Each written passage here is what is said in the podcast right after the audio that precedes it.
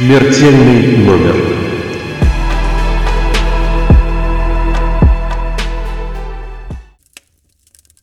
Всем привет!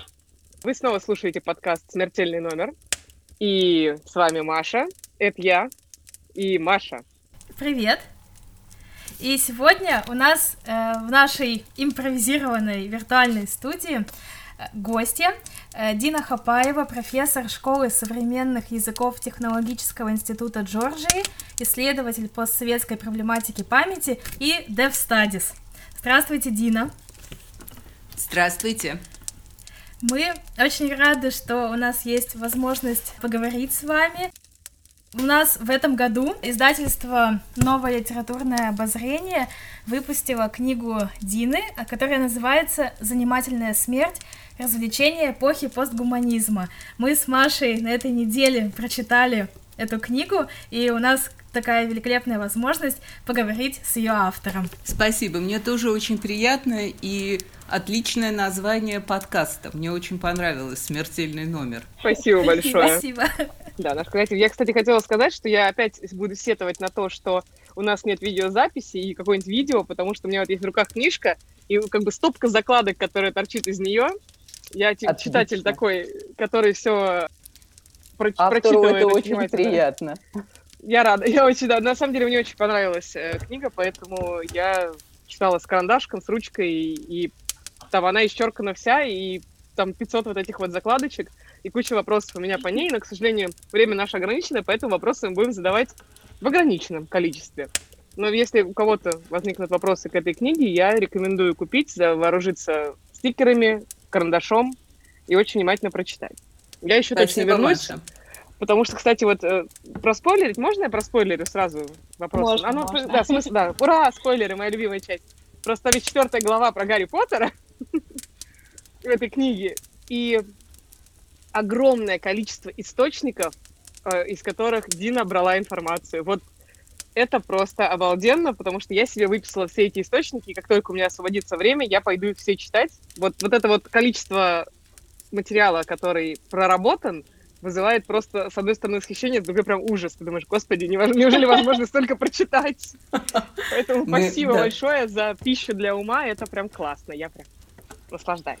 Спасибо, спасибо, Мария, мне очень приятно это слышать. Как говорится, ласковое слово и автору приятно. Мы когда с Машей по ходу там переписки нашей обычной, почти ежедневной, э, делились впечатлениями о книге. Я помню Машин восторг. Она говорит, ты видела, ты видела, какой список библиографии? Я же там буду оттуда все брать. Чистая правда, да. Так что это не ради красного словца, потому что, да, я теперь поняла, что это отдельное удовольствие читать библиографические списки и понимать, насколько ценная информация в книге. Прям обалдеть. Пардон, Спасибо, спасибо, спасибо. Будем сегодня говорить про темы, которые Дина поднимает в этой книге. Но прежде наш традиционный вводный вопрос. Дина, расскажите нам, как вы вообще пришли к теме исследования смерти? Вы знаете, как ни странно, я к этой теме пришла от моего интереса к исторической памяти и от размышления о том, как последствия тех ужасов, которые происходили в истории XX века, как они повлияли на современную культуру. Исторической памятью я начала заниматься много-много лет назад. А, Мои первые исследования мы- провели э, с моим мужем Николаем Копосовым, историком памяти, э, анкету еще в 90-м году, которая нас интересовала больше всего. Вопрос о том, как наши соотечественники относятся к сталинскому террору и э, к сталинизму. То есть нас интересовала историческая память о сталинизме. И я долго много писала на эту тему. И потом у меня вышла книжка, которая называется «Готическое общество. Морфология кошмара». Ну, это такая публицистическая книга, в 2007 году она вышла, мы еще тогда в России жили, вот, в которой я пыталась э, задаться вопросами о том, как историческая память и влияет на тренды в современной популярной культуре. Вот поэтому, собственно говоря, оттуда интерес к тому, что происходит в современной популярной культуре и в социальных практиках, как, как эти два тренда взаимосвязаны, как взаимосвязаны то, что происходит э, в похоронных обрядах, в Хэллоуине, в праздновании Хэллоуина. И как это связано с э, литературой и кино, э, вот это, эти вопросы меня в этой книжке и интересовали, собственно говоря. Спасибо. Тут мелькнуло мое любимое слово «Хэллоуин». Ага. Внезапно. Я хотела сказать внезапно, не внезапно. Кстати, да, что классно, что мы записываемся очень близко к Хэллоуину, и можно Да. прям э, промониторить то, что мы скажем, сравнить, э, скажем так, вот зрители наши послушают замечательный Зрители подкаст. послушают. Ну, хорошо, ладно. Слушатели послушают. Хорошо, уважаемые слушатели, уважаемые наши подписчики. О, самое нейтральное. Вы послушаете прекрасный выпуск и сможете промониторить действительно, какая разница большая между Хэллоуином на нашем, скажем так, постсоветском пространстве, если можно так выразиться, против а, англоязычных стран. Наверное, так можно поделить. И как раз-таки из этого следует вопрос, что случилось вообще, что стали Хэллоуин праздновать, и с каждым годом происходит какой-то прям... Раньше была арифметическая прогрессия, а сейчас геометрическая, что прям сильнее, сильнее. И вот, э, Дина, вы пишете в своей книге, что уже конкурирует с Рождеством праздник Хэллоуина. Вот Совершенно что- точно. Да, Что, что а, случилось? Вот это, это замечательный вопрос, и я об этом в книжке как раз э, много этим вопросом занимаюсь, потому что отчасти, конечно, толчком для моей книги, вот для ее написания, послужило то, что когда мы переехали в Америку с семьей, это было в 2012 году, мы приехали в августе, и вот где-то начиная с сентября, мы, тут очень все в Атланте, это такой город-сад, кругом исключительно красивые предместья. В одном из таких пре- предместий мы живем. Благоустроенные, очаровательные сады, масса цветов, прекрасный климат. Все это выглядит в высшей степени ухоженно. И вдруг вот, э, начиная там где-то с конца сентября, начала октября, все эти очаровательные домики начинают преображаться в такие импровизированные кладбища. То есть торчащие, обезображенные руки якобы покойников из земли. Кладбищенские, настоящие, тут у всех большие участки земли, и вот, значит, на этих, а, прямо перед домом, на лужайке, вот выстраивают могилы. Мой любимый инсталляция прямо э, была перед одним из домов в Атланте, где четыре скелета в натуральную величину несли гроб. Опять же, в натуральную величину. Да уж. Вот. Потрясающе.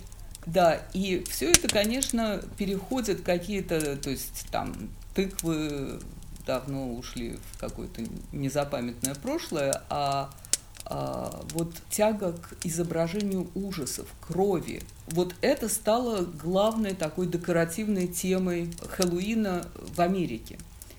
И это поразительно, потому что совершенно непонятно, зачем людям ставить, например, скелет при входе в дом. И я думала, что в связи с пандемией, в связи с тем, что ну вот просто то, что сейчас происходит, это пойдет как-то на спад, то есть люди перестанут хотеть видеть смерть в дверях своего дома с косой, с черепом, да, с окровавленными руками и там еще чем-то. Но ничего подобного. Хэллоуин, его история очень интересна. Она интересна по целому ряду причин. Прежде всего потому, что Хэллоуин приехал в Америку, в частности, из Ирландии. Это был такой средневековый, умирающий обычай, который антропологи 60-е годы описывали как такую странную, атовистическую, отмирающую традицию. Но вместо того, чтобы умереть, как все предполагали, он вдруг с конца 70-х годов он ст- стал просто все более и более популярным становиться.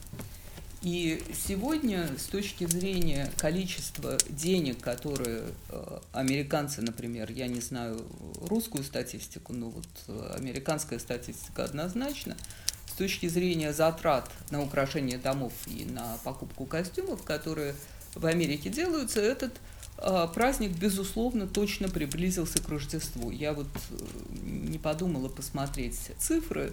По прошлому году он примерно достиг э, Рождество по количеству денег, которые люди на него тратят. Самое интересное в Хэллоуине – это то, как он развивался. Значит, толчком, таким очень мощным стимулом для его развития послужили городские легенды, которые в 80-е годы появились а, в Америке. И они вызвали просто национальную панику. Я вот вижу, что Мария улыбается. Значит, да, да, да, лег... да. легенды эти состояли в том, что якобы, значит, злодеи кладут в яблоки бритвы, конфеты, яд, и вот э, этот э, ритуал, э, когда, значит, дети ходят по домам и собирают яблоки и конфеты, он превращается, предполагалось, что он превратится в такое смертоубийство, детоубийство, да. Это чистая городская легенда, никаких свидетельств о том, что такое было, учеными, антропологами, которые много занимались этим праздником, не найдено. Это были чистые городские легенды.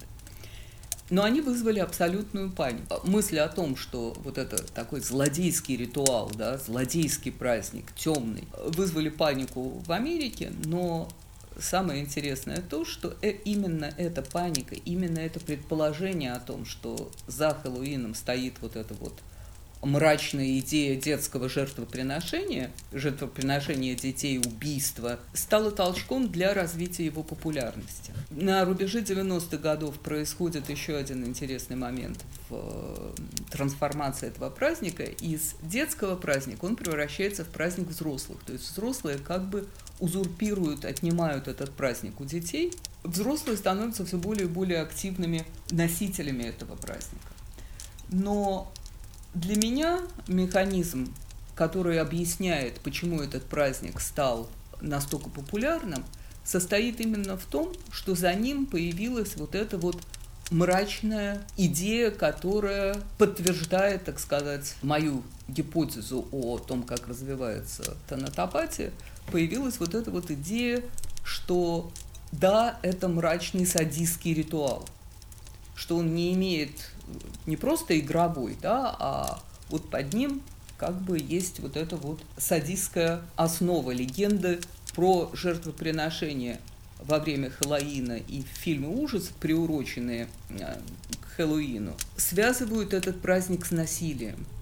И именно вот эта связь послужила тем, что привело к его такому вот абсолютно фантастическому развитию. Я Дину как раз слушала, и у меня еще пара мыслей в голове зародилась. У меня их и так рой. Может не от этого голова болела, что все мысли, которые они, они не могли найти выхода, и сейчас я выговариваю, мне становится легче и легче. На самом деле, я в такие вещи верю, что мыслям может быть в голове тесно. Возможно, взрослые сперли у детей этот праздник, потому что взрослым очень хочется прикидываться мертвыми людьми. У меня такая мысль возникла. То есть, ну, смотрите, там же костюмы наряды очень много. Вот сейчас я подписана на кучу всяких гримерных пабликов в Инстаграме, Инстаграме, ну, не знаю, пабликов, страничек, неважно. Там выкладывают прям вот эти прекрасные макияжи, как там нарисовать у себя обожженную руку, там вытекший Причем глаз. так там натуралистично. Вот гадкой, там, как в домашних условиях, да, так натуралистично, типа, как в домашних условиях нарисовать себе проломленный череп.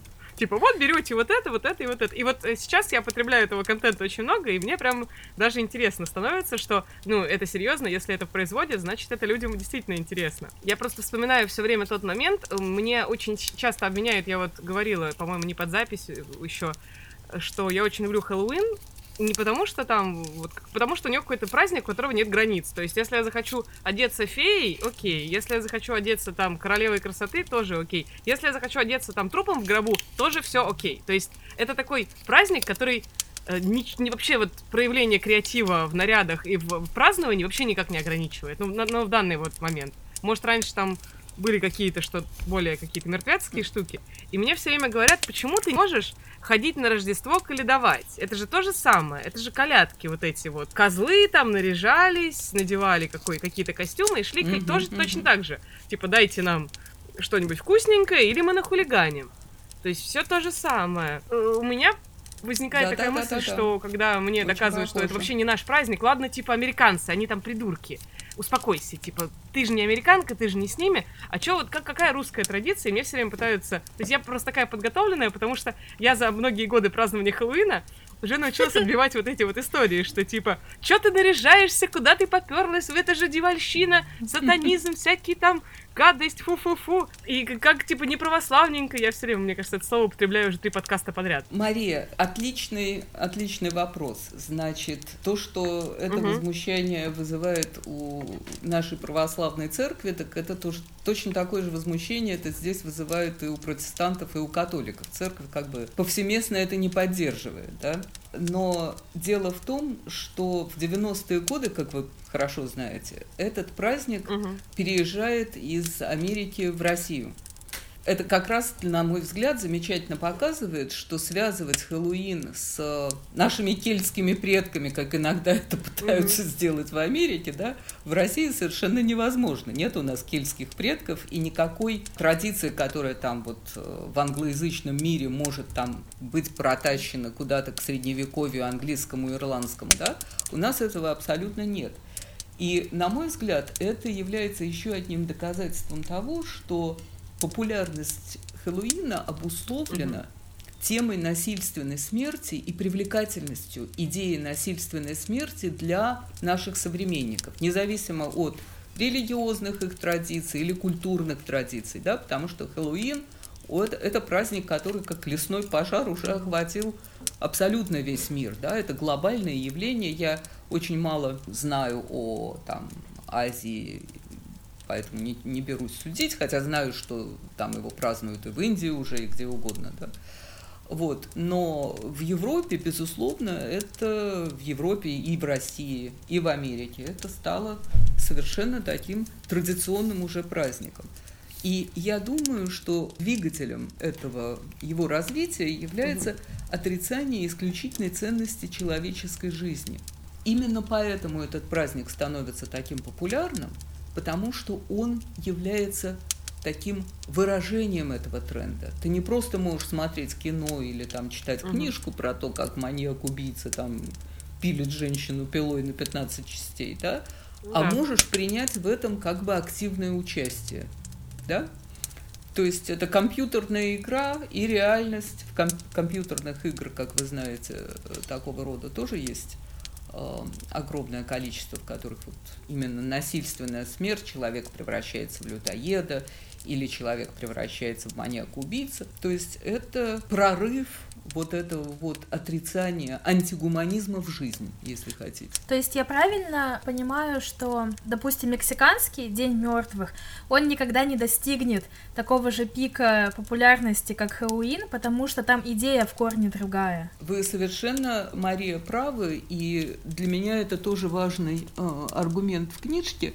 Хотя День мертвых стал сейчас в Америке распространяться, но он, конечно, гораздо менее популярный. Вы совершенно правы, День мертвых это другая идея. Эта идея, она связана с культом uh-huh. родственников. И вот между тонатопатией, о которой я пишу вот этим вот антигуманистическим трендом в современной культуре, и культом мертвых есть огромная разница, да, потому что в культе мертвых, культ мертвых и в Риме, в Мексике, он имеет дело с почитанием родных, да, родных и близких, умерших, предков и так далее. А главными персонажами современной тонатопатии uh-huh. являются фиктивные монстры. Uh-huh. Да? Вампиры, зомби, маньяки-убийцы. Никакого отношения, никакой семейной э, традиции это не имеет, точно так же, как и Хэллоуин. Особенно в нашей стране. Да. С другой стороны, я бы хотела, вот поскольку Маша говорила здесь о, так сказать, реакции православной церкви, я бы хотела отметить, что все попытки бороться с такого рода проявлениями с помощью цензурных или религиозных запретов, они абсолютно обречены на провал. И это совершенно не то, как общество должно функционировать. Да? тренд, о котором я пишу, вызывает у меня тревогу, и мне он, я отношусь к нему в высшей степени критически, но мы все должны понимать, что с культурными трендами бороться средствами запретов это невозможно. Да, это факт. И опять же, я вот наблюдаю по своему опыту, по опыту своих друзей, с которыми мы отмечаем праздник, я даже статистику такую, не знаю, веду, что для нас это просто костюмированная вечеринка, повод собраться, нарядиться, и поиграть там в настольные игры, придумать какое-нибудь блюдо прикольное. То есть у нас наверное, первый раз в этом году, если я не ошибаюсь, могу ошибаться, у нас будет ну, там какая-то тенденция, действительно, может быть, мы на тенденцию реагируем тоже, не понимая этого, на вот эту общую мировую. То есть у нас в прошлом году были какие-то маньяки и жертвы, то есть костюмы на эту тему. А в этом году у нас вот, э, видимо, коронавирус Мгм. всех вдохновил. У нас уже будут э, такой зомби, Чумные чума. доктора? А, нет, если бы, если не на самом чума, ув- увы, нет, увы, не чума. Ну, там пост такой апокалипсис, зомби, мертвяки, всякие такие умершие от э, заразы Мгм, люди, но это такое мгм. от вирусов, Вирусов. да-да-да, такой типа биохазард полный. Но мы прям заворачиваемся. Очень интересно. Ну да, но мы вот заморачиваемся каждый год. развитие, Нас каждый год за это, я говорю, Да. ругают, но... Но мы не сдаемся. Маша со своими друзьями вообще прямо каждый год делает какие-то классные костюмы. Я видела фотографии и была впечатлена. Но я не знала, что они у вас, ну, тематические. Ну да, ну, у нас каждый год тема, да, года. мы, п- мы подбираем. В этом году мы не готовились просто потому... Ну, я думаю, что еще одно из условий, почему мы такую в этом году выбрали тему, это потому, что просто действительно проще сделать страшный грим, чем найти нормальные, хорошие костюмы за там пару недель, потому что было неизвестно, где мы окажемся, где мы будем, запрут нас, не запрут, и поэтому работаем в таком режиме. Ну, понятно. Поэтому да, ты, да, ты, да. Маш, хотела что-то там поговорить про, по-моему, там, Понятно. вампиров? Да, я просто думала, все ли ты вопросы Нет, я не могу, я, я не остановлюсь, мне нужно себя задать? ограничивать искусственно. Я не заткнусь, добровольно нет. Буду себя искусственно ограничивать. Хорошо, тогда да, переходим, наверное, к такой второй впечатлившей меня теме. А, вампиры, призраки и вообще вот все вот эти вот монстры, да, которые прямо Мгм. прочно уже закрепились в массовой культуре. Меня, у меня вот сразу такая мысль, которую я хочу транслировать.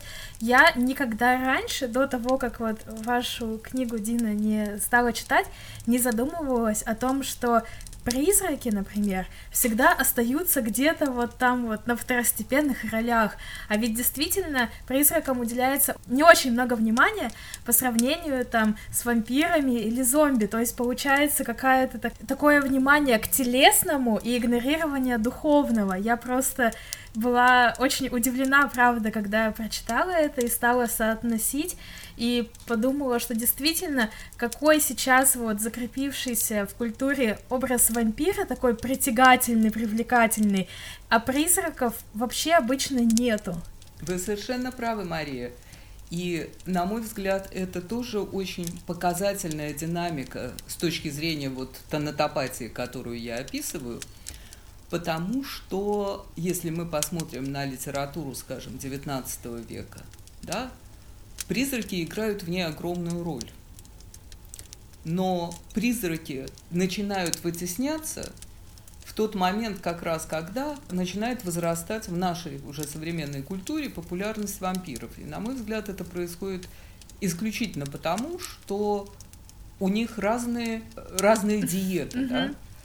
Призрак не питается человеком. Призрак является выражением духовной сущности, да? Он связан с духовностью. Призрак – это бродящая там где-то душа. И он не ест, он людьми не питается, да? Кроме того, призраки всегда, и я в книжке это пытаюсь э, показать, начиная там от призрака отца Гамлета и через всю европейскую традицию, призраки являются выражением совести и выражением отомщения за преступление. То есть в них очень сильна идея морального начала. Они являются такими выразителями морали, да? наказания заслуженного за Мгм. преступление. У вампиров, естественно, это абсолютно отсутствует. И главное, что привлекает в образе вампира, это то, что вампир поедает человека. И здесь для меня оказывается крайне важной темой эта тема от нового отношения к пище и прежде всего к людоедству, которая становится все более и более важной в современной культуре. Вот этот поворот к размышлениям о том, а, собственно говоря, почему бы не, не стоило бы и людей-то поедать, он вырастает из такого общего антигуманистического тренда в нашей культуре, в которой идея человеческой исключительности, представление о том, что человек является неприкасаемым а, в смысле вот его нельзя утилизовывать, употреблять в пищу, да, к нему надо относиться иначе, чем ко всем остальным живым существам. Вот утрата веры в эту человеческую исключительность, она приводит к тому, что интерес к людоедству, вопрос о том, а нельзя ли действительно все-таки вот и людей кушать, он становится очень важной темой не только массовой культуры, он становится важной темой разного рода исследований. Люди начинают говорить о подходе к человеку как к возможному там удобрению, например, да, вот когда человек умер, его тело можно переработать и превратить там в удобрение, или представление о том, что вот есть такая целая компания, ну, как не компания, не секта, как я их назвать, движение Угу. людей, которые едят плаценту. Ну, это азиатское, нет? Ну, господи. Не-не-не, ничего подобного. Нет, это у нас и в Америке есть, и я подозреваю, наверняка есть такие тайные любители в России. Связано это исключительно с идеей отрицания того, что человек отличается от животных. И я думаю, что защитники прав животных сыграли в этом отрицании очень важную роль.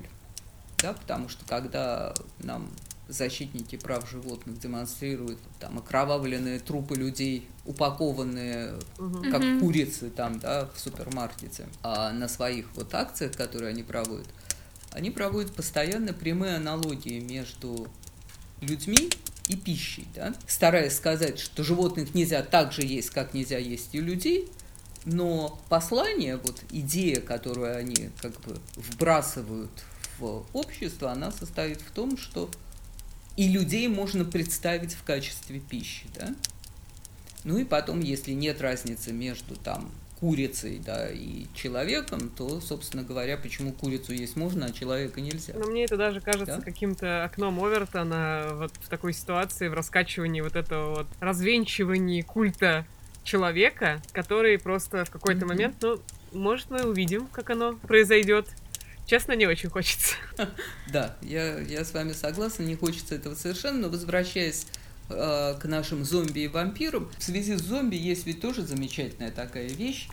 Их популярность э, возрастает просто Да. невероятным образом в тот момент, когда зомби начинают поедать человеческие Мгм. мозги. Да? Почему это настолько важно? Пота- Потому что очень трудно найти, наверное, другой образ, который бы отрицал идею человеческой исключительности и человеческой духовности. Да? То есть монстр, который поедает человеческий мозг, это есть такое очень точное выражение отрицания человеческой исключительности.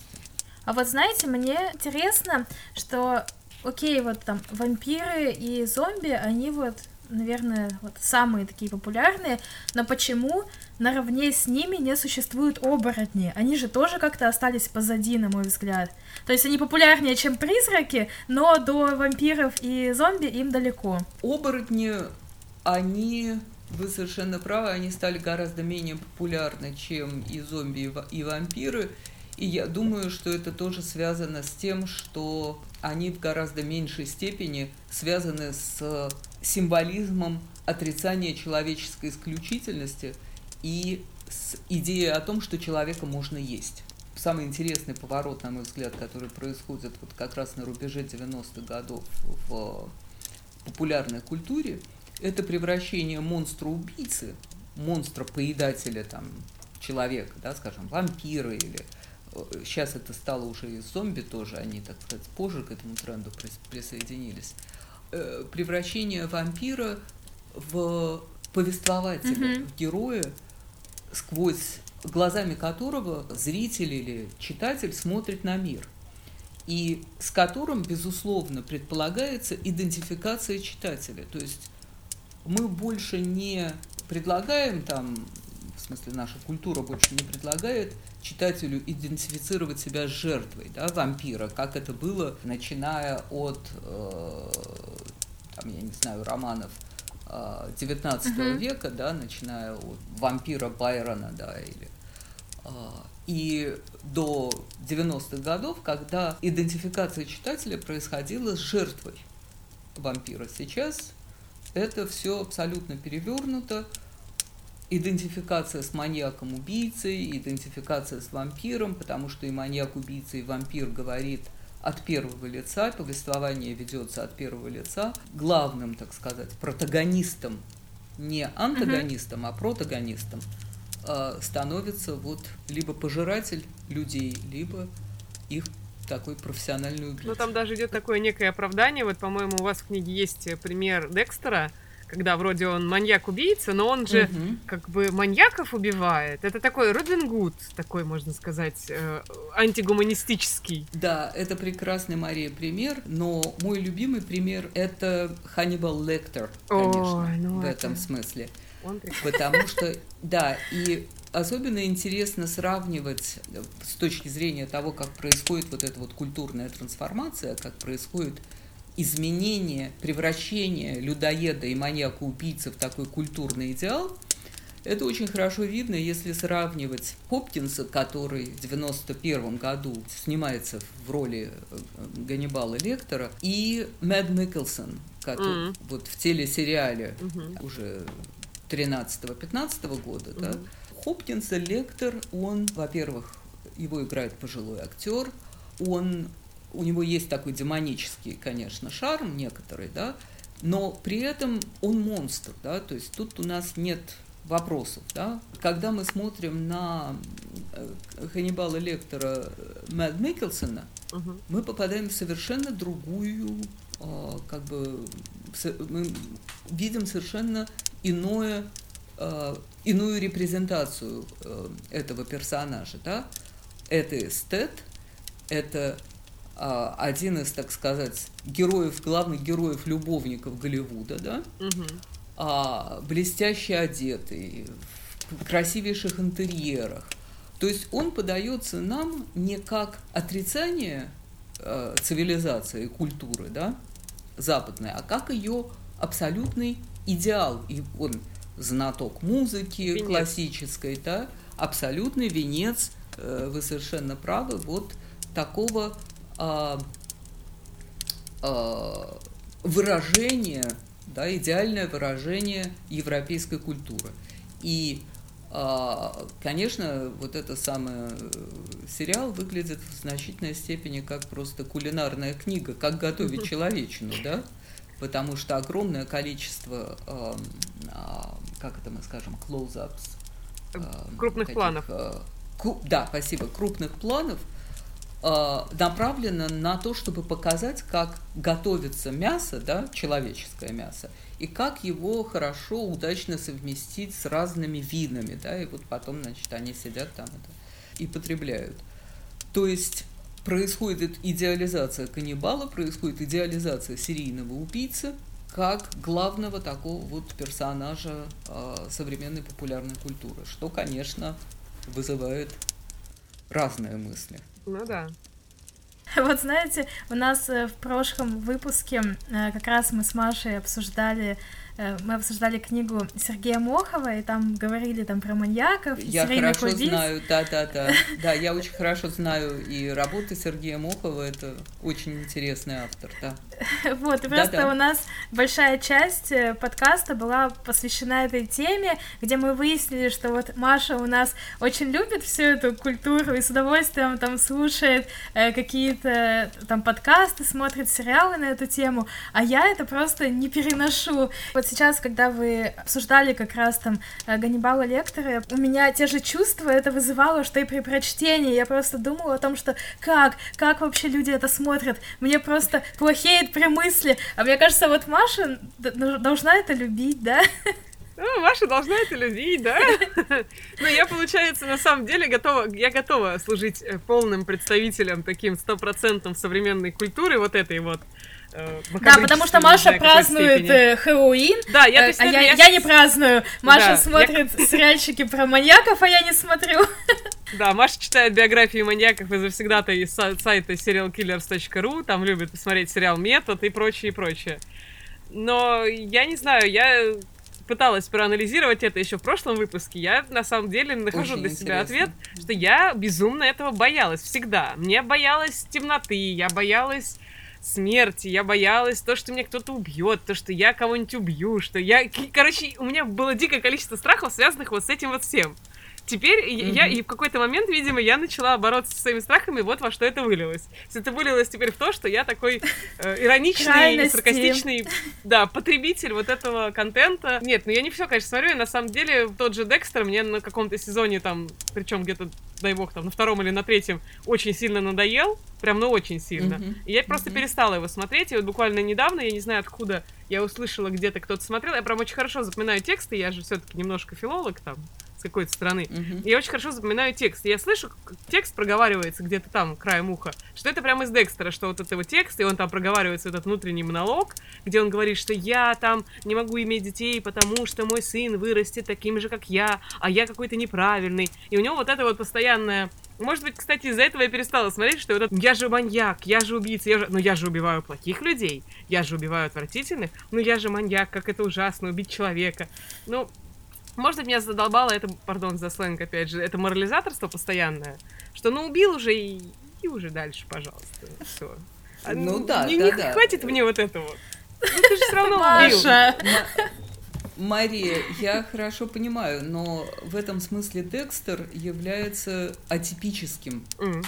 сериалом и оставшимся в прошлом, mm-hmm, да, потому что если мы посмотрим, например, вот в книжке я тоже об этом пишу, если мы посмотрим на развитие, например, того, что называется подростковой литературой в Америке, да, угу.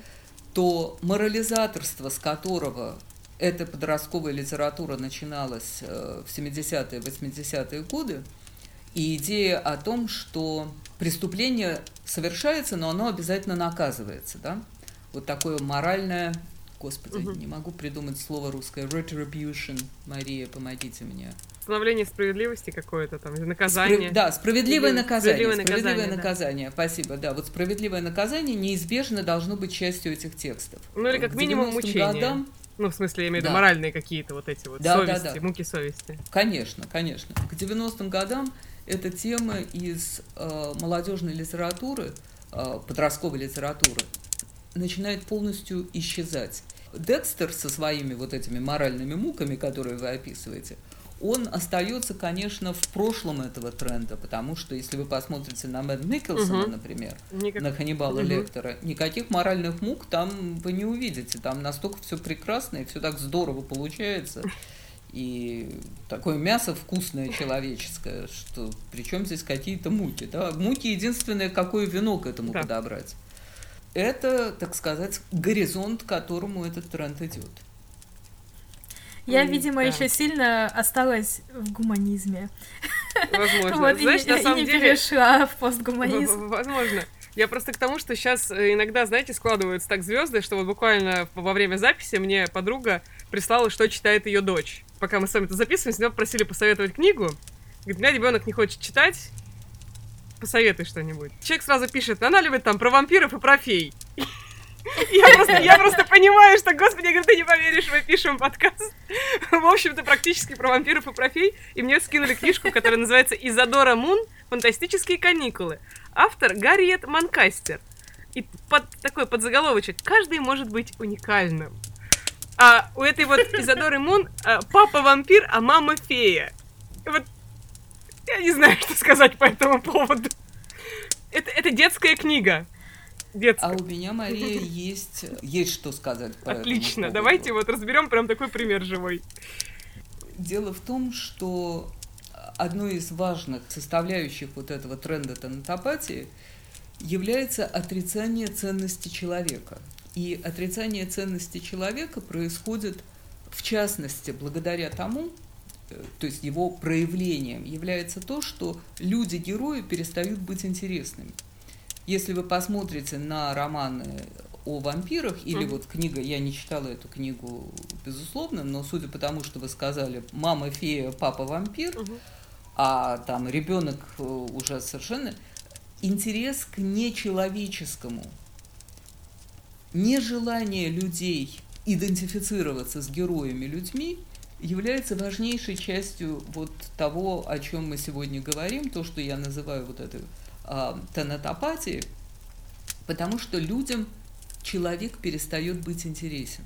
Персонажи люди перестают казаться увлекательными, привлекательными, и на их место приходят не люди.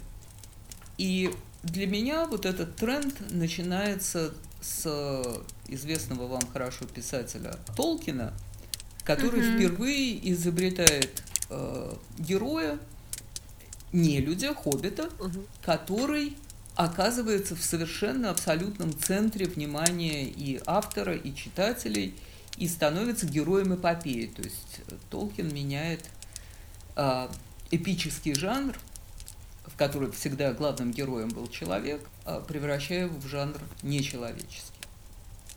А то, что Мария, вот вы сказали о том, что вам этот тренд очень не нравится, а другой Марии он нравится, я думаю, это должно создавать интересную такую ситуацию в вашем подкасте, потому что самое главное, на мой взгляд, это наша способность направлять критическую рефлексию на такого рода проявления, да, культурные. Мгм. Я, когда думала про вампиров, в общем, у меня сразу как бы такой личный кейс. Я просто по первому образованию религиовед, вот, и... О, как интересно. Да, спасибо.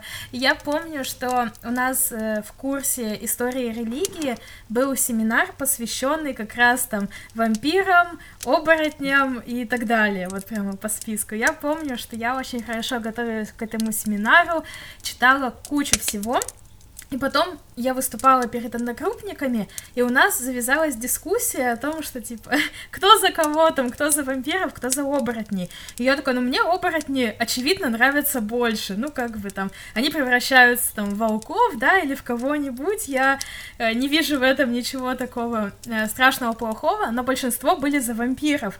И я думаю, да почему? Мгм. Да, как, да как же так вообще? То есть я понимала, конечно, что там вампиры сейчас изображаются как такие, ну, такой какой-то высший слой общества, да, вот, и... Очень хорошо, совершенно правильно. Как аристократия, Да, да. которой, Сверхлюди. до которой человеку далеко, да. Да, сверхчеловек, Да-да-да. такой переосмысленный ницшеанский сверхчеловек. Не совсем, не совсем с этим согласна Мария, потому что ницшанский идеал – это развитие человека, развитие его способностей до какого-то более высокого уровня. Вампир, зомби качестве героя – это отрицание человека, Мгм. это отрицание человеческого идеала, да. У Пелевина, кстати Мгм. говоря, в его э, «Вампире» замечательный есть подзаголовок «Повесть о настоящем сверхчеловеке», да? Ага. То есть сверхчеловек это не людь, А. не человек в Мгм. наши дни. Да, согласна. Я, кстати, читала, да, я про вампира, прости, Маша, я просто, да, я просто читала. Да-да-да, Все, что пишут про вампиров, я читаю. Но, честно, я в какой-то момент вот этот рафинированный образ вампира мне просто надоел. Ну, то есть он такой идеальный, такой прекрасный, его все так любят, все так хотят стать вампиром. Скучно. Следующий, пожалуйста. Мария, культура ответила на ваш запрос. Этот образ появился. А, потому что то, что мы наблюдаем вот э, сейчас, это совмещение образа маньяка, психопата и вампира, людоеда в одном, так сказать, флаконе. Это исток, конечно, популярности Гарри Поттера Просто позволю себе так небольшую вставку перед тем, как мы о уже упомянутом Гарри Поттере, конечно, будем говорить. Вот про вампиров. Я просто наверное, такая история, только подтверждающая, насколько общество современное ими очаровано, потому что помню, когда была вот эта вот безумная популярность сумерек, и я раньше принадлежала к мормонской церкви, вот, а Стефани Майер, э, автор «Сумерек», она мормонка, вот, Да. и Мгм. очень много моих знакомых мормонов, они говорили, что они очень любят «Сумерки», и я пыталась понять, что же их там так привлекает, как бы, почему им эта история нравится, и мне постоянно отвечали, как бы, ну ты что, там же такая любовь, там как бы так все здорово, а еще вот это вот, когда Белла становится там тоже вампиром, да, и обретает Вампиром. бессмертие, это же аллюзия на вечный брак, ну, по мормонским меркам. Я думала, вот вы серьезно вот это все там увидели? ну, ладно. И просто думала, наверное, не мое, не мое эти сумерки. Вот. И честно, я посмотрела первый фильм, и дальше я не смогла смотреть, потому что мне было скучно. Но даже сейчас я постоянно нахожусь в окружении людей, которые до сих пор любят «Сумерки», готовы их пересматривать. И думаю, ну надо же, какая у них вечная любовь к вечным вампирам. И это, Мария, тоже прекрасный э, пример того, как развивается тонатопатия.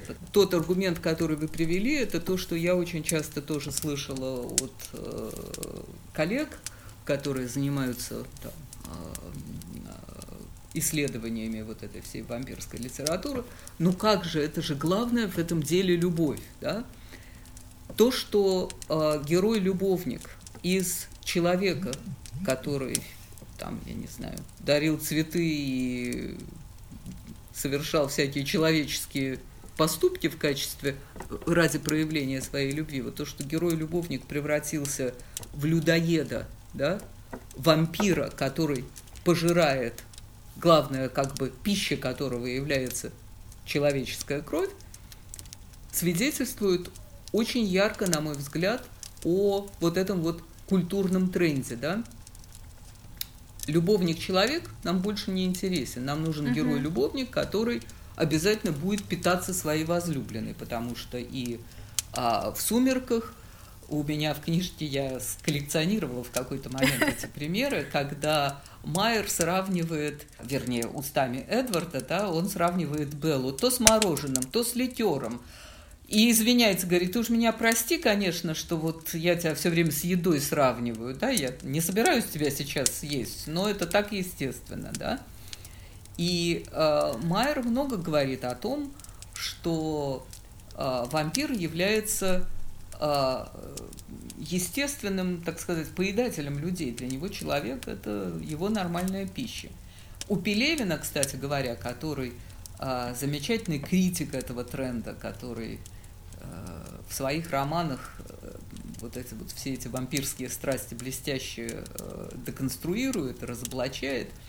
У него есть такая цитата о том, что э, вампир э, непонятно мне говорит, почему так нравятся вампиры, ведь они же людей поедают, да, и как бы человек для вампира является естественной пищей, да, в его пищевой цепочке.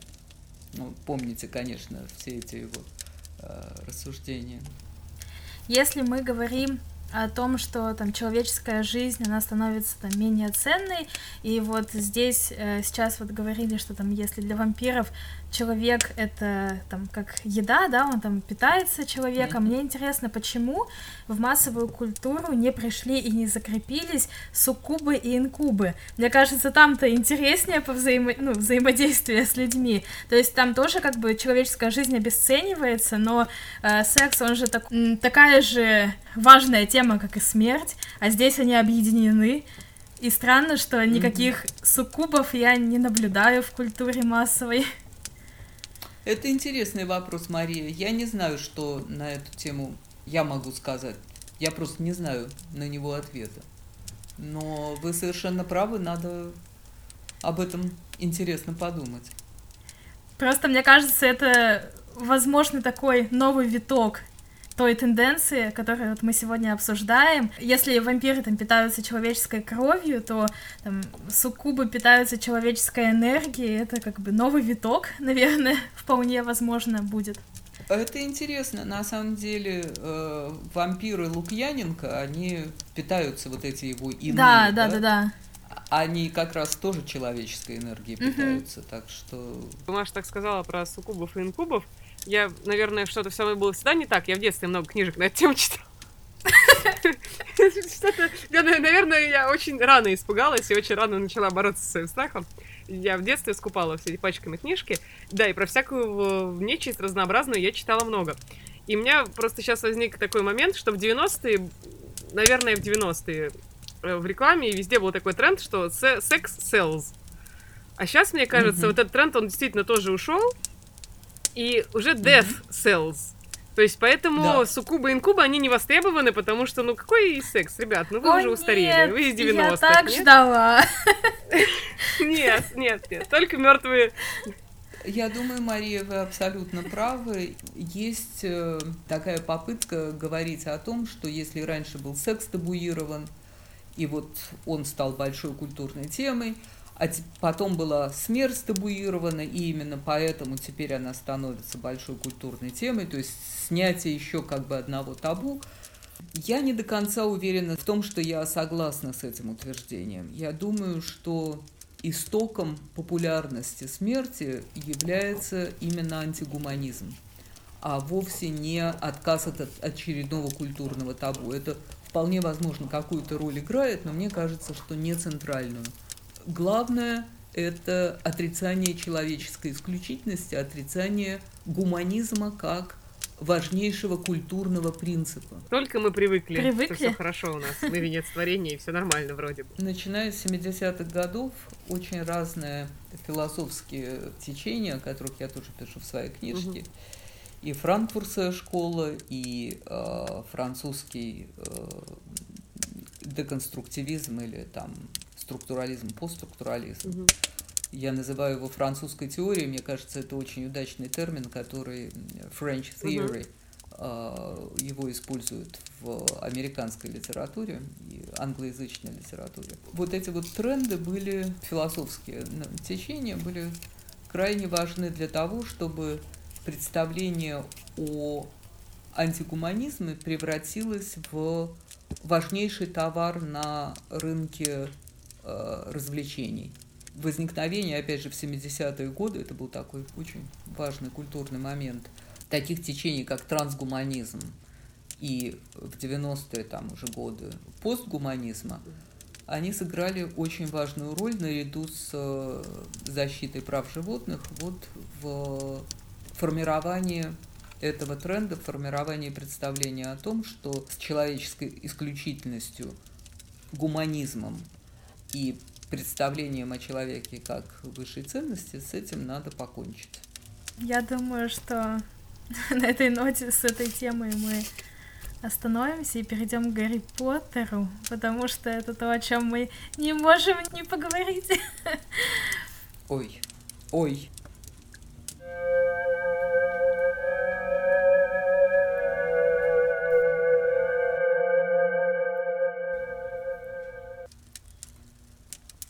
Свое студенческое время имела неосторожность написать диплом, посвященный Гарри Поттеру. Правда, не с такой, конечно, позиции. Я больше рассматривала его с точки зрения языка.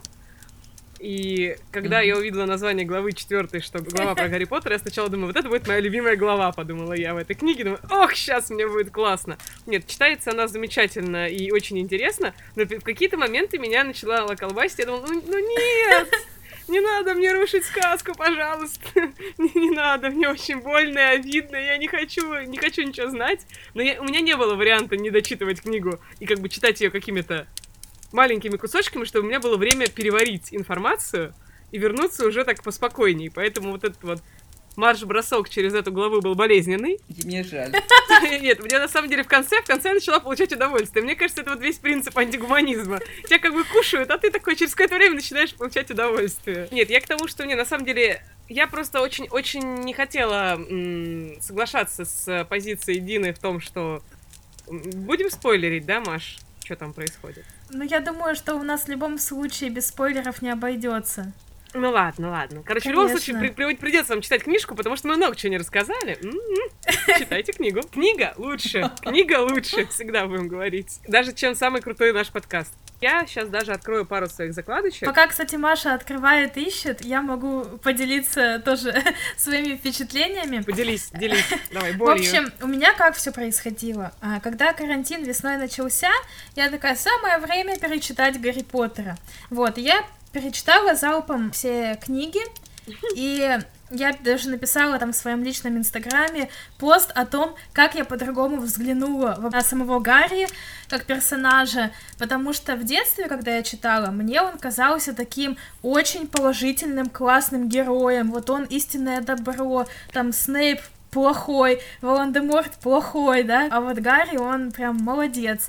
И мне он сильно импонировал. Я очень много раз э, перечитывала заново Гарри Поттера, пока в школе училась, а потом у меня был вот этот вот большой перерыв, потому что как уже вот во взрослой жизни я его не читала заново.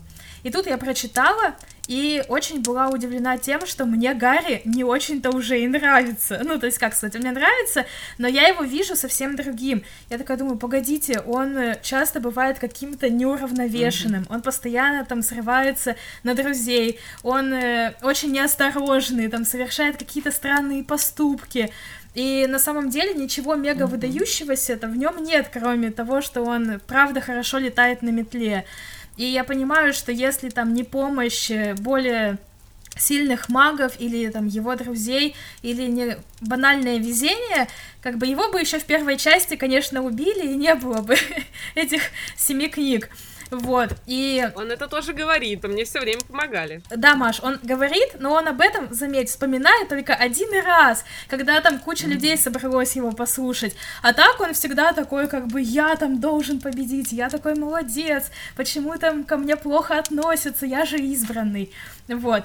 И поэтому я думаю, что я восприняла часть, э, посвященную Гарри Поттеру, не так болезненно, как Маша, из-за того, что я как бы чуть-чуть разочаровалась в нем весной. ну, не разочаровалась, скорее увидела, да, его другими глазами.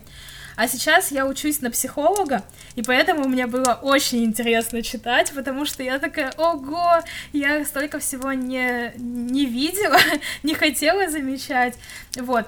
Я соглашусь с тем, что происходило какое-то такое разрушение, идеалов. да, крушение каких-то идеалов, но меня это очень занимало именно с точки зрения психолога. Эм, ну, это прекрасно, что у тебя есть альтер-эго психолога, у меня нет такого альтер-эго. Я сама с собой была наедине. Ну, я в каких-то моментах очень не то что консервативно, а вот ну, не знаю, это, знаете, для меня такая штука, типа, не трожьте святое. Ну вот, это мое детство. Вот не надо трогать. Я, я выросла, я читала этого Гарри Поттера. Я там писала по нему диплом. Я защищала этот диплом. Моя научная руководительница пришла с волшебной палочкой в шарфе своего факультета, а я была в мантии и в очках. Э, надо мной угорал весь просто факультет.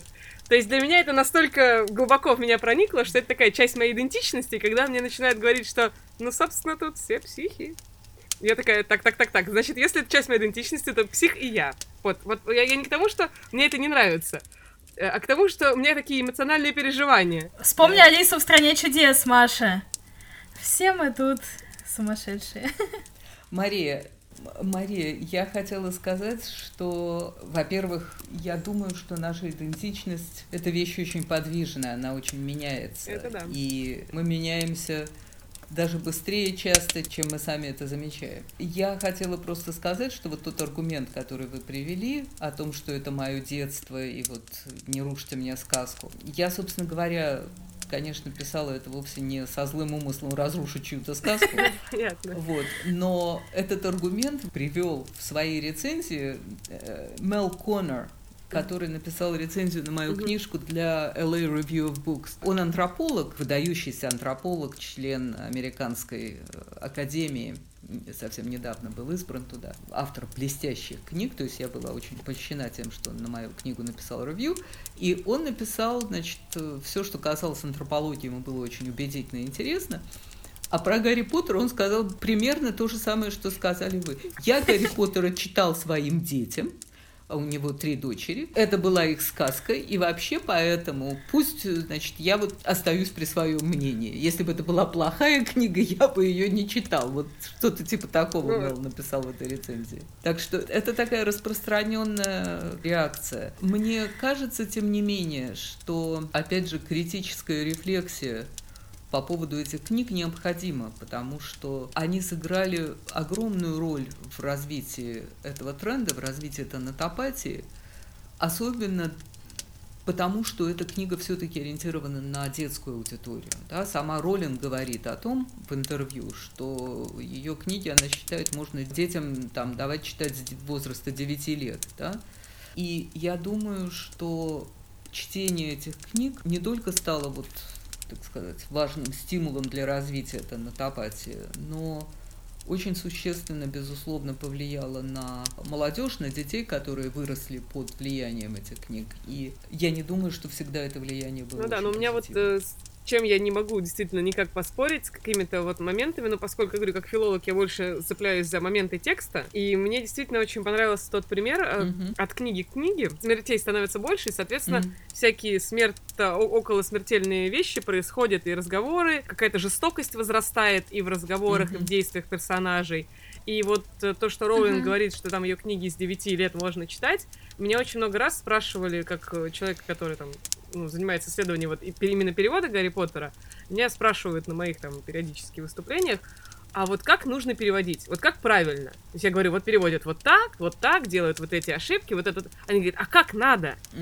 И я им говорю, что я не могу ответить на этот вопрос, потому что вот есть Алиса в стране чудес. Ее великолепно перевела Нина Димурова, ее великолепно перевел Захадер. Говорю, что, допустим, если вашему ребенку мало лет, почитайте Захадера. Он подрастет, он почитает Димурову сам. И Мгм. у него все будет нормально, у него не будут эти два перевода спорить, потому что точно так же я воспринимала этот текст. Потому что она детская книга, когда ты читаешь в переводе Захадера. И она не детская книга, ну такая, уже более-менее с большими подтекстами и с большими интересными аллюзиями, когда читаешь в переводе Димурова, особенно с комментариями, вообще балдежка.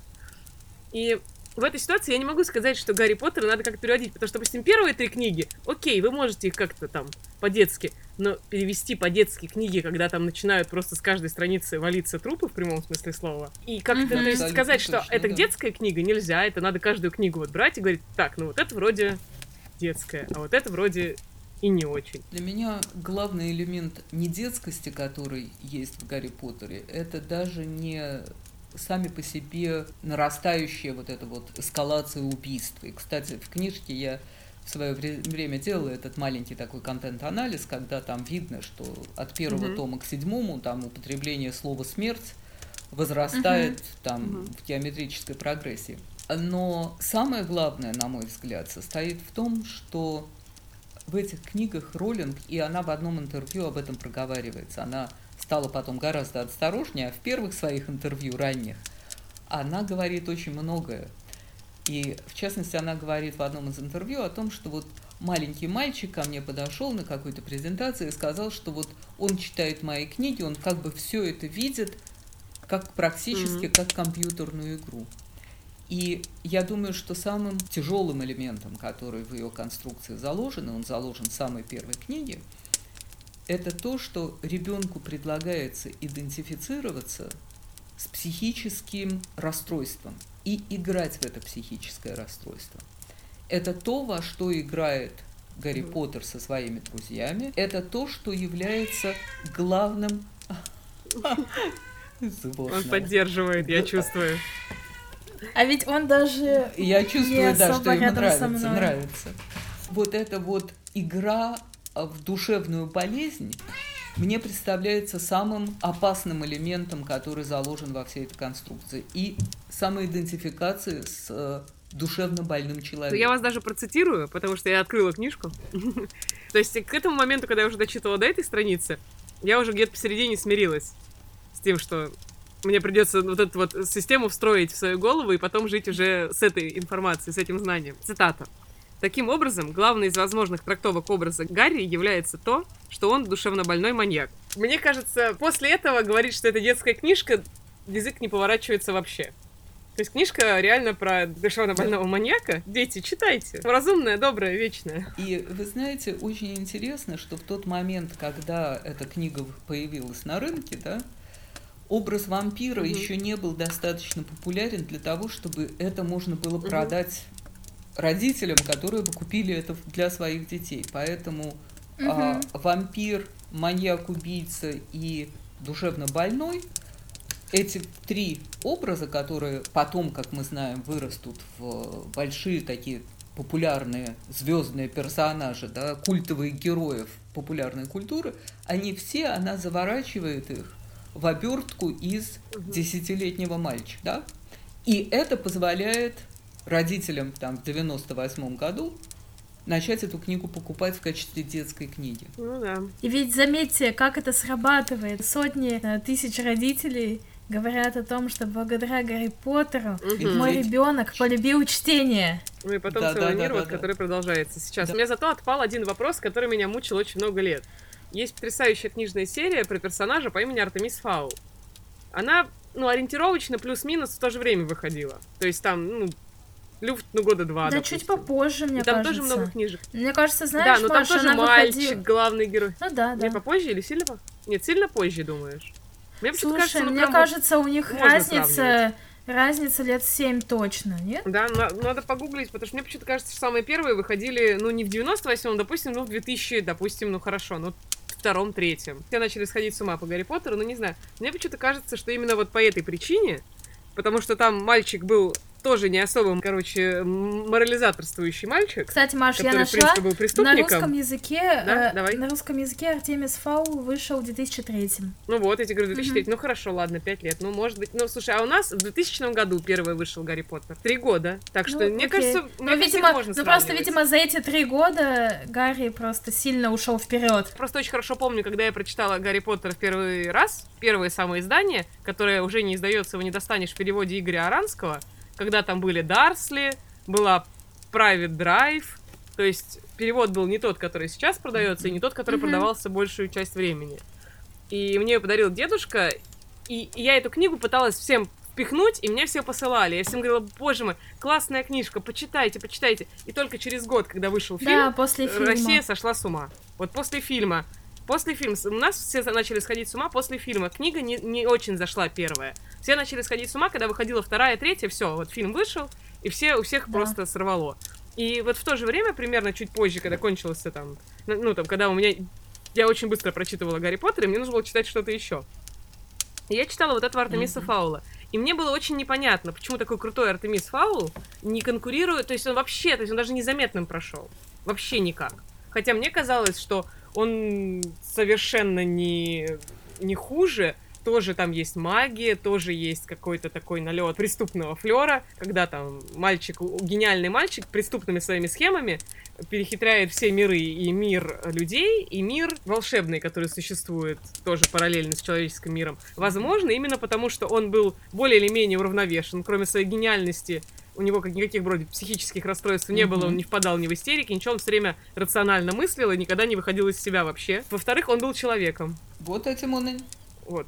Отлично. Вы, Мария, вы сказали абсолютно точно сделали анализ, почему он был гораздо менее популярным. Он был человеком, Мгм, а Гарри да. Поттер не человек, не людь. И самое главное, рационалистическое мышление для Гарри Поттера это абсолютно не существенная вещь.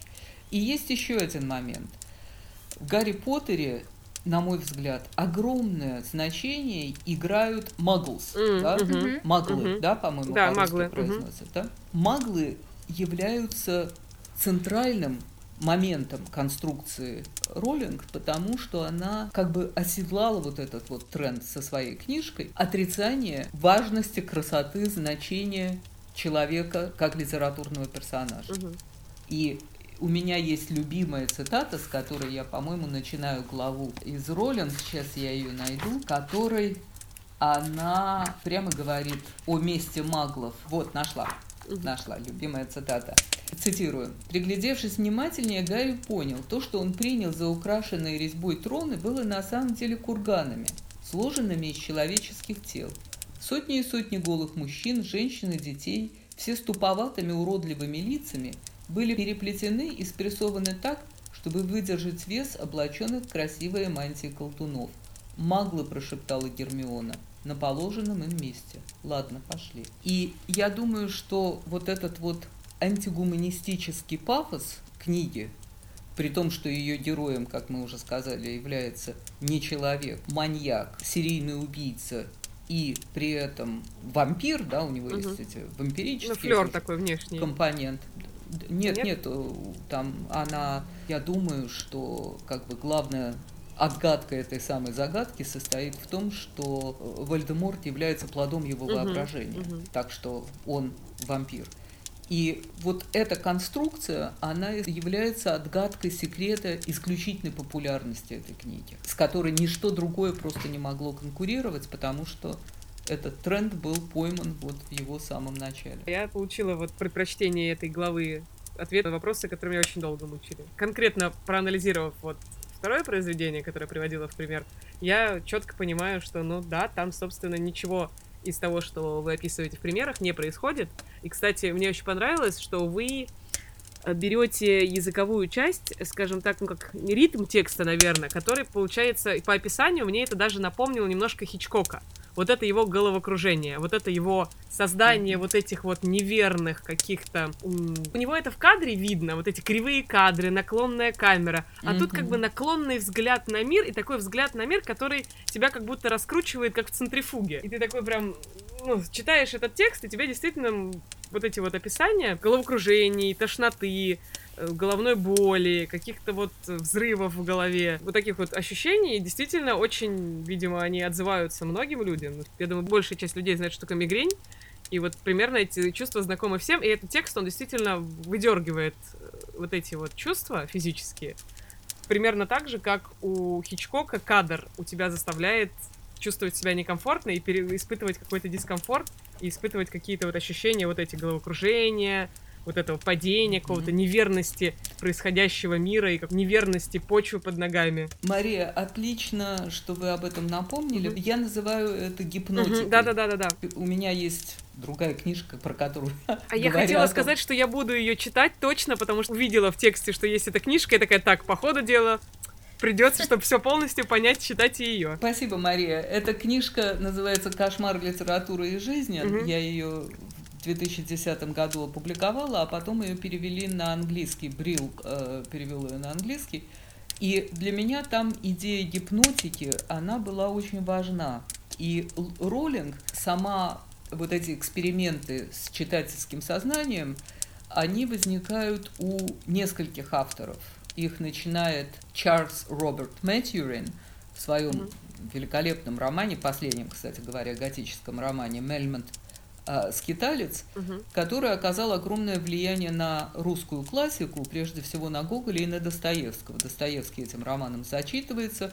Портрет Гоголя написан э, под безусловным влиянием э, скитальца. И э, Мэтьюрин, наверное, является первым автором, который начинает экспериментировать с читательским восприятием, создавать приемы, которые позволяют ему создать в сознании читателя ощущение переживания кошмара. И потом это гораздо дальше по этому пути пойдет Гоголь, который ставит над своими читателями всякого рода опыты, о чем я в книжке пишу. И Федор Михайлович Достоевский становится, на мой взгляд, особенно в своих ранних произведениях, в частности в «Двойнике», просто он достигает совершенно уникальной высоты в использовании гипнотики для достижения своих, так сказать, вне литературных целей с помощью своих произведений. Но роллинг, поскольку проходит там много-много-много лет, эти приемы, они становятся частью массовой культуры, они от, заимствуются у этих писателей анонимно. Они, так сказать, в э, культуру проникают, и Роллинг пользуется гипнотикой, но уже совершенно, конечно, я не уверена, читала ли она Гоголя или Достоевского. Так же, как Хичкок, безусловно, его не, не, не использует этих писателей угу. точно впрямую, хотя вполне возможно, скорее всего, он их читал. Но вот эти вот приемы гипнотики, приемы создания о, вот этой воронки кошмара, угу. спирального движения, о котором вы говорили. И очень важным, у, кстати говоря, у Пелевина в Чапаеве и пустоте роман, который я подробно в этой книжке анализирую, угу. на мой взгляд, блистательное совершенно одно из лучших его произведений, у него там очень точно анализируется, как происходит погружение сон, спящего сознания в кошмар. Возникает точка, которая является центром как бы притяжения в сознании образа, и из этой точки развертывается вот это вот воронкообразное движение, которое засасывает кошмар, описывая это писатели и пытаются изобразить кошмар. Им часто это очень хорошо удается. Для меня вот, наверное, таким открытием поразительным стало то, когда вы, Дина, описываете, как э, вообще происходят, э, как описываются смерти в Гарри Поттере. Потому что я на самом деле как-то даже вообще не обращала на это внимания, но действительно, когда вот там вы цитируете какие-то моменты, я понимаю, что все смерти, неважно, как бы это второстепенные персонажи, неважно, там это, ну, люди или, там, я не знаю, домовик или, там, Хедвиг, да, кто угодно, все описывается исключительно с каких-то, ну, таких позиций только физиологии, да, типа вот там что-то произошло э, с телом, там оно как-то упало, или там глаза стали пустыми, но нету никаких переживаний вот именно чувственных в этих сценах. Mm, ну, для меня это прямо стало таким, правда, открытием. Я думала, а ведь действительно, э, когда я читала, меня вот, например, всегда поражало, как все закончилось, допустим, в сцене с Дамблдором, да, вот когда он там летит с башни, и mm-hmm. я думала, как бы неужели он не заслуживает, ну, какого-то более такого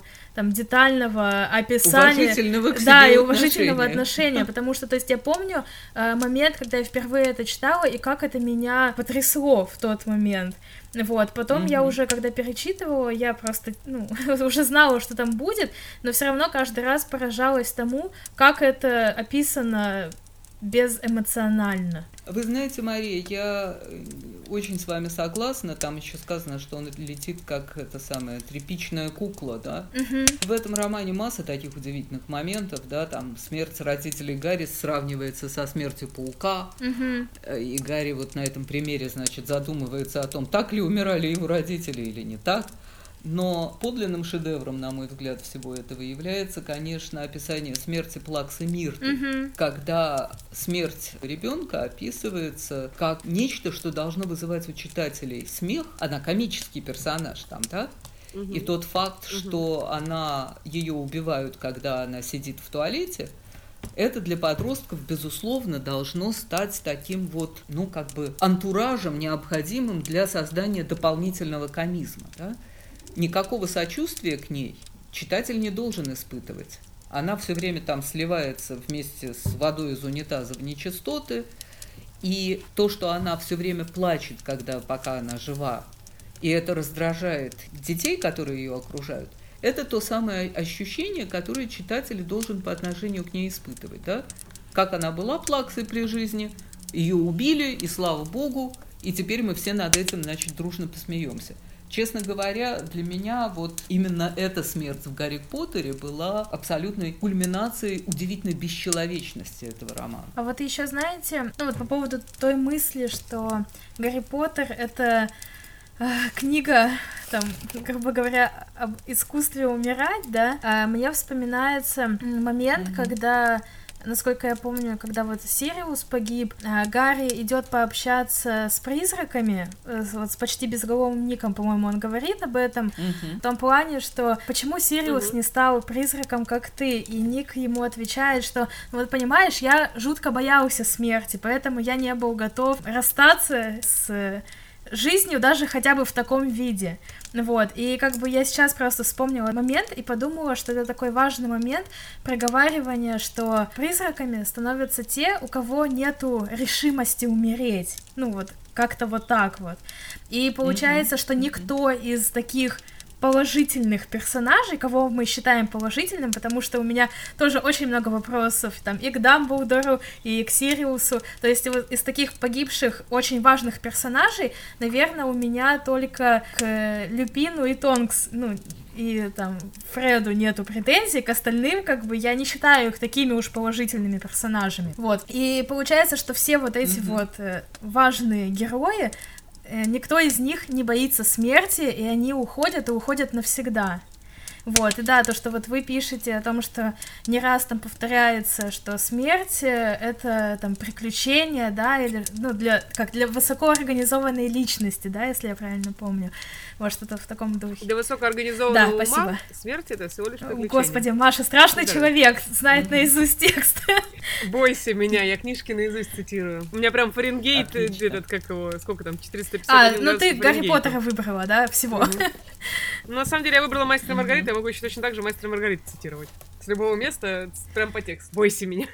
Да. Вот отодвинули сейчас очень интересную тему, и мне вспомнился кусок из Гарри Поттера внезапно, что в каком-то моменте, я не совсем помню, это, по-моему, в одном из детской, скажем так, части еще Гарри Поттера, когда еще достаточно детская история происходит. Ну, то есть до третьей книги. Ну, скорее всего, да, скорее всего, где-то до третьей книги, когда Рон там упоминает, что ой, там что-то было, что-то было, ну, пришлось там тра-та-та и применять воскрешение. То есть, получается, в какой-то момент если, опять же, это я помню на русском языке, я не перепроверяла в английском, возможно, там просто косяк перевода. Что в какой-то момент допускалось то, что это ничего страшного, смерти, в принципе, по идее, как нет. Ну, если совсем плохо будет, то можно применить воскрешение.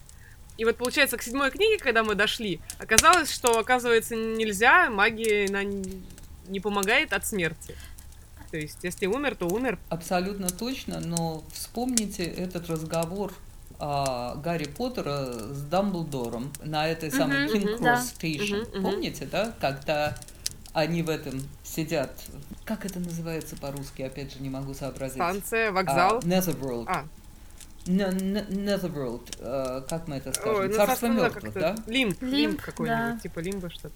Ну да, да, да, то есть они между, они явно уже оба Мгм. умерли, да, и вот они там, значит, беседуют, и Дамблдор объясняет ему, что, ну, ты умер, конечно, но какая разница, да, может быть, это все плод твоего воображения. Мгм. И самое главное, что э, смерть ведь Гарри, она становится главной точкой кульминации всего романа.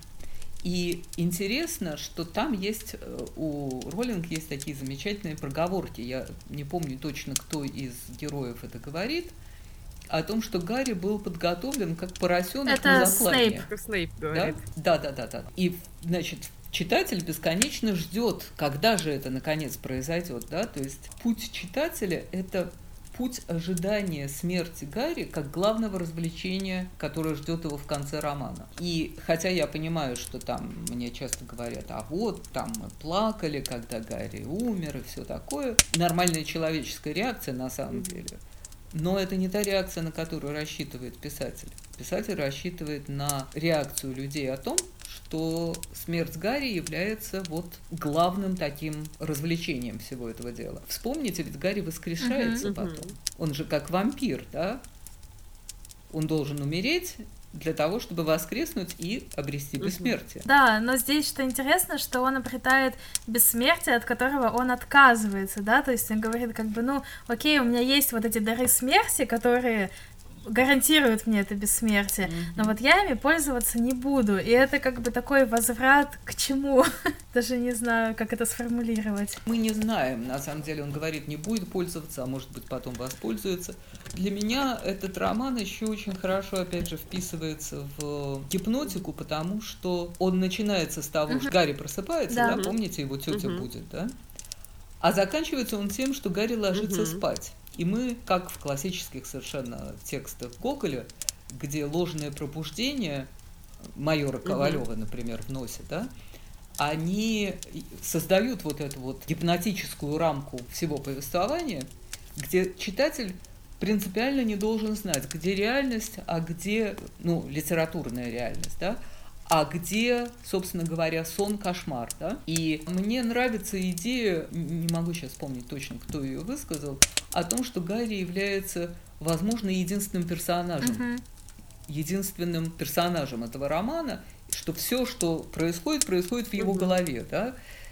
И с этой точки зрения идея того, что он просто галлюцинирует на протяжении всего романа, да, что все это есть галлюцинация, все это есть кошмарный сон, она, мне кажется, вполне вполне возможно. Не говоря о том, что кошмары Гарри это отдельная большая Мгм. тема Роллинг, и это еще один способ, которым она вовлекает своих малолетних читателей э, в игру с э, такими тяжелыми психическими переживаниями, да? Имитация кошмара, имитация эпилептических Мгм, припадков. мгм. Вот просто что касается э, того, что вы сказали, да, что там Гарри как единственный персонаж э, этого романа, Я просто помню, что пару лет назад, наверное, в интернете как раз как-то, ну, таким, типа, мемом, да, если можно так сказать, была картинка вот с изображением его чулана под лестницей, где была надпись о том, что, представляете, если бы э, последней строчкой романа было там «И вот Гарри проснулся»,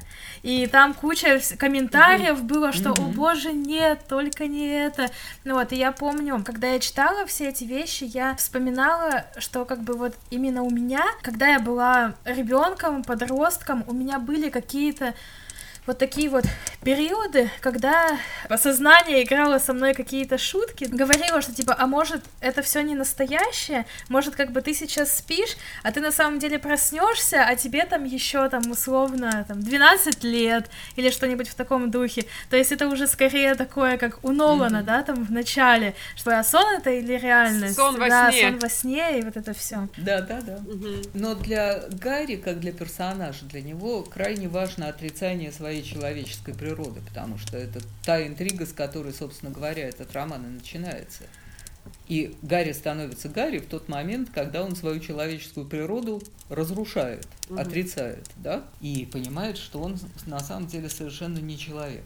И тут-то все самое интересное происходит. Отношение к людям, которое вписано Роллинг в этом романе, это, конечно, тоже огромный огромный фактор его популярности, да, отношение к маглам, как к недочеловекам, к людям, как к низшей расе. Были хорошие книги, показывающие такой расист подтекст этих романов. Э, исследования, я имею в виду. Касательно вот этой темы, просто как раз эм, задумалась, когда вот э, вы писали там про опасность там Волдеморта, да, для магического мира, и я просто mm-hmm. Вот когда читала это, я осознала, что действительно как бы всегда говорится про опасность Волдеморта, ну, для мира волшебников.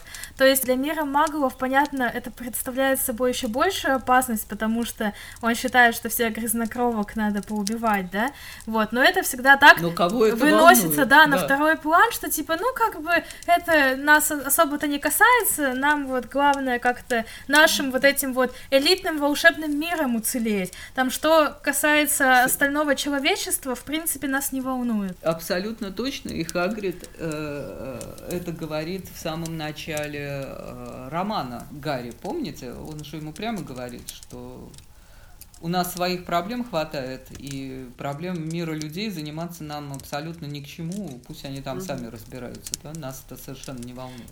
Да, и вот даже вот эти моменты, которые уже там в последних книгах, когда мы узнаем, что оказывается там э, министр магии посещает магистра, э, магистра, господи, э, министра там, маговского мира, да, и вводит его в какой-то курс mm-hmm. дела, даже там мы видим, что они такие, типа, ну да, там Волан-де-Морт вернулся, и э, министр э, наш, людской, да, он говорит, погодите, это же вот тот там жутко опасный, нам всем грозит опасность, и они такие, да ладно, предоставьте это нам, вообще, типа, да, вообще? вы при чем? Угу. Вот. Кого вы волнуете, господи боже мой? Да, абсолютно О, боже мой, да всем плевать. Да. У меня одна из любимых моих фотографий поклонников Гарри Поттера – это фотография, где девочки лет, наверное, 14-15 в Англии, о них, на них написано, у всех на лбу написано, что они не являются маглами. Вот это вот отрицание человеческой своей природы мне показалось таким замечательным символом этой книжки. Ну да, и даже среди просто фанатского сообщества там очень много же шуточек там по поводу того, что там вот вы маглы, не маглы. Ну ладно, это все, я все еще плачу по своему утраченному э, детству. По переустановке. Ну, по, по треснувшим шаблонам, которые сейчас еще потихоньку там разлетаются Мария, у меня в голове. Мне очень жаль. Нет, нет, я на самом деле спасибо большое, потому что это очень освежает. Сразу начинаешь э, искать какую-то новую информацию, вот у меня мозг сразу начинает работать так, что он начинает сразу искать, как бы, где можно поспорить и где можно пробить, и где есть слабое место в теории, что можно было защитить. Зато я вот наконец-то, говорю, нашла ответы на вопросы, которые меня волновали, они очень меня устраивают. Я такая, ну, уф, ух, все, хотя бы один больной вопрос отпал, и уже хорошо. Ну, потому что ходишь, мучаешься и думаешь, ну как так, хороший же парень, книжки. Чё, почему все Гарри Поттера-то? Я пару минут назад, когда говорила о том, что вот Гарри отказался, да, типа от э, даров смерти, я сейчас подумала и, наверное, немножко могу забрать свои слова назад, потому что я вспомнила про сюжет сказки Барда Бидля, да, как бы вот э, тот самый сюжет о трех братьях, где они все хотели победить смерть, но удалось это только младшему, потому что у него была мантия-невидимка, и с помощью нее он мог от смерти уйти. И когда вот он ее уже передал своему сыну, тогда смерть его обнаружила и пришла. И получается, что это единственный из даров смерти, гарантирующий бессмертие. А мантия осталась как раз у Гарри. Прекрасно, прекрасный анализ. 10 очков Гриффиндору. Отличный анализ, да.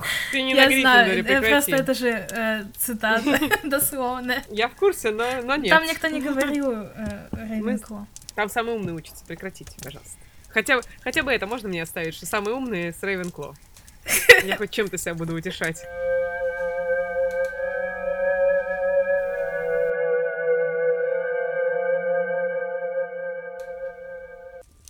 Слушайте, я так чувствую, что мы можем тут до завтра разговаривать, потому что вопросов много. Да, было очень интересно.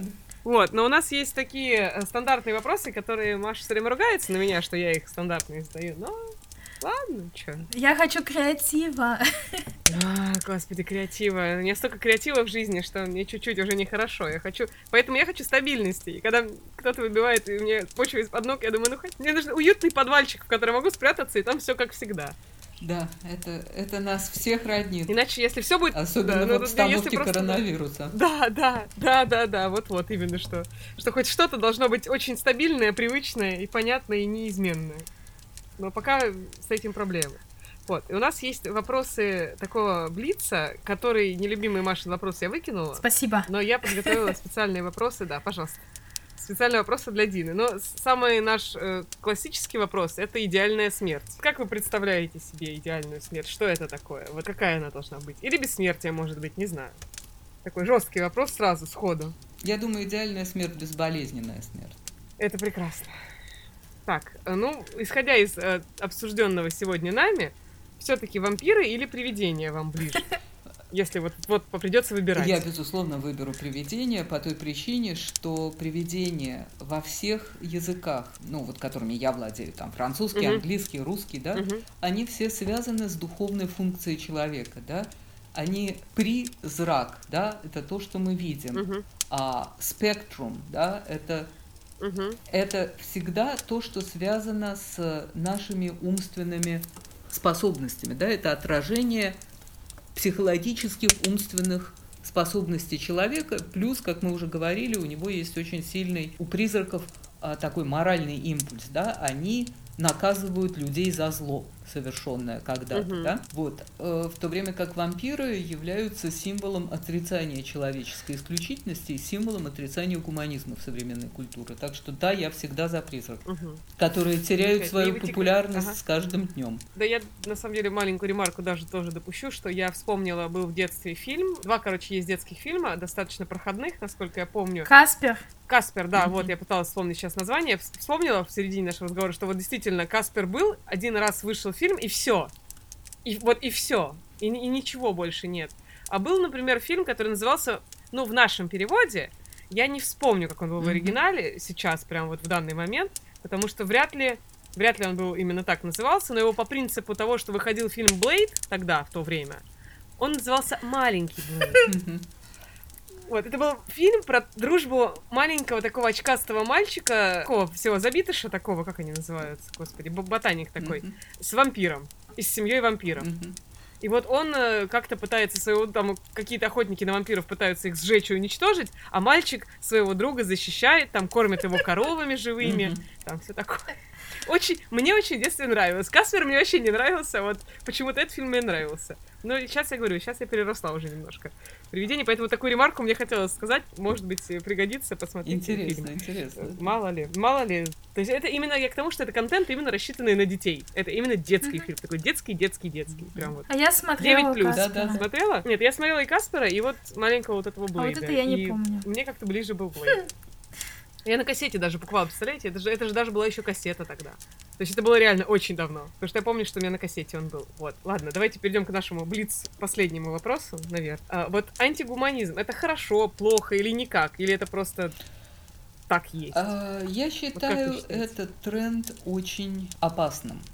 Я считаю этот тренд очень Мгм. опасным потому, что он выражает такую предельную степень разочарования человечества в самом себе. И в тот момент, когда происходит отказ от представления о том, что человек является высшей ценностью а, в популярной культуре, как мы это наблюдаем сегодня. Наша культура, ну, особенно там американская западная культура, да, потому что в России с правами человека все мы знаем, как обстоит, весьма проблематично, да, все-таки Мгм. в, там, скажем, в демократических странах, да, идея прав человека является сегодня абсолютно центральной концепцией права, да, то есть Мгм. защита прав личности, защита прав индивидуума является основой демократического законодательства. Тот момент, когда в культуре массовой, в культуре популярной, да, в книгах и в романах, все это пронизано идеей отрицания человеческой исключительности, отрицания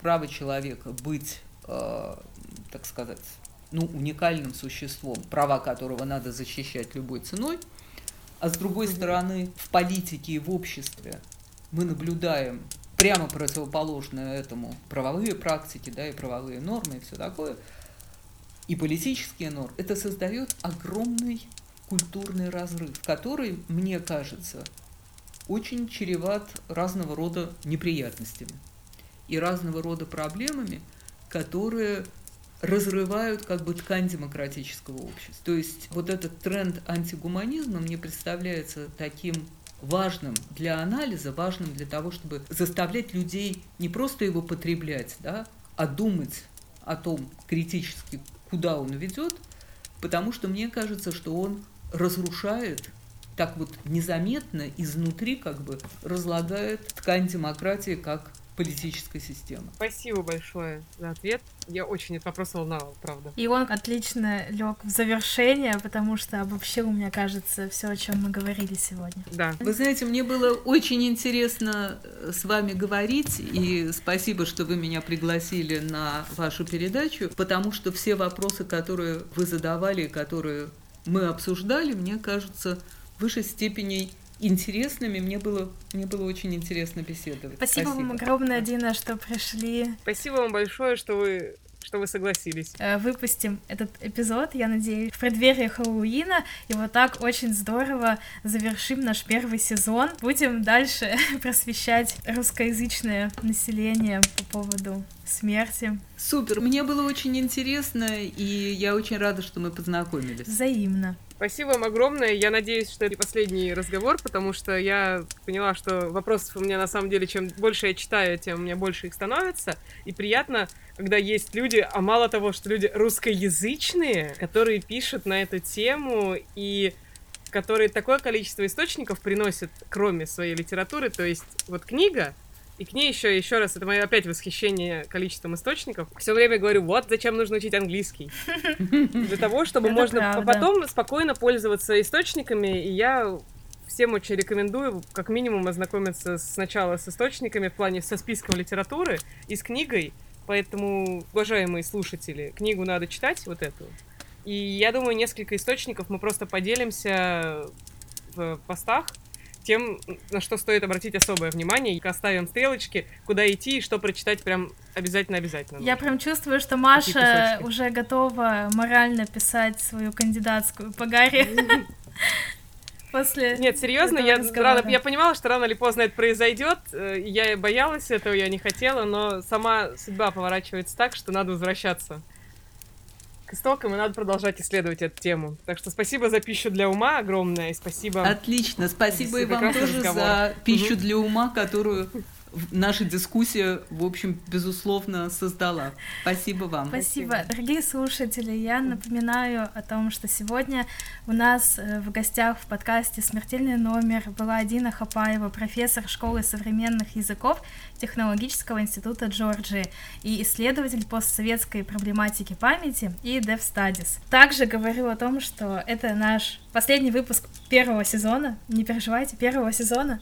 Мы отдохнем и вернемся снова к вам, и все будет продолжаться в том же духе. Да, а я напоминаю, э, что подписывайтесь на нас в Инстаграме, ВКонтакте. Это в Инстаграм это ко мне, я там в основном отвечаю, ВКонтакте отвечает Маша. Пишите свои предложения, что нам почитать, что нам посмотреть, на что обратить внимание, опять же. И, может быть, какие-то темы, которые вы хотите услышать или гостей, которых вы хотите, чтобы мы пригласили и спросили. Поэтому спасибо большое за прослушивание, за то, что дослушали до конца. И пока. Пока. Пока. Смертельный номер.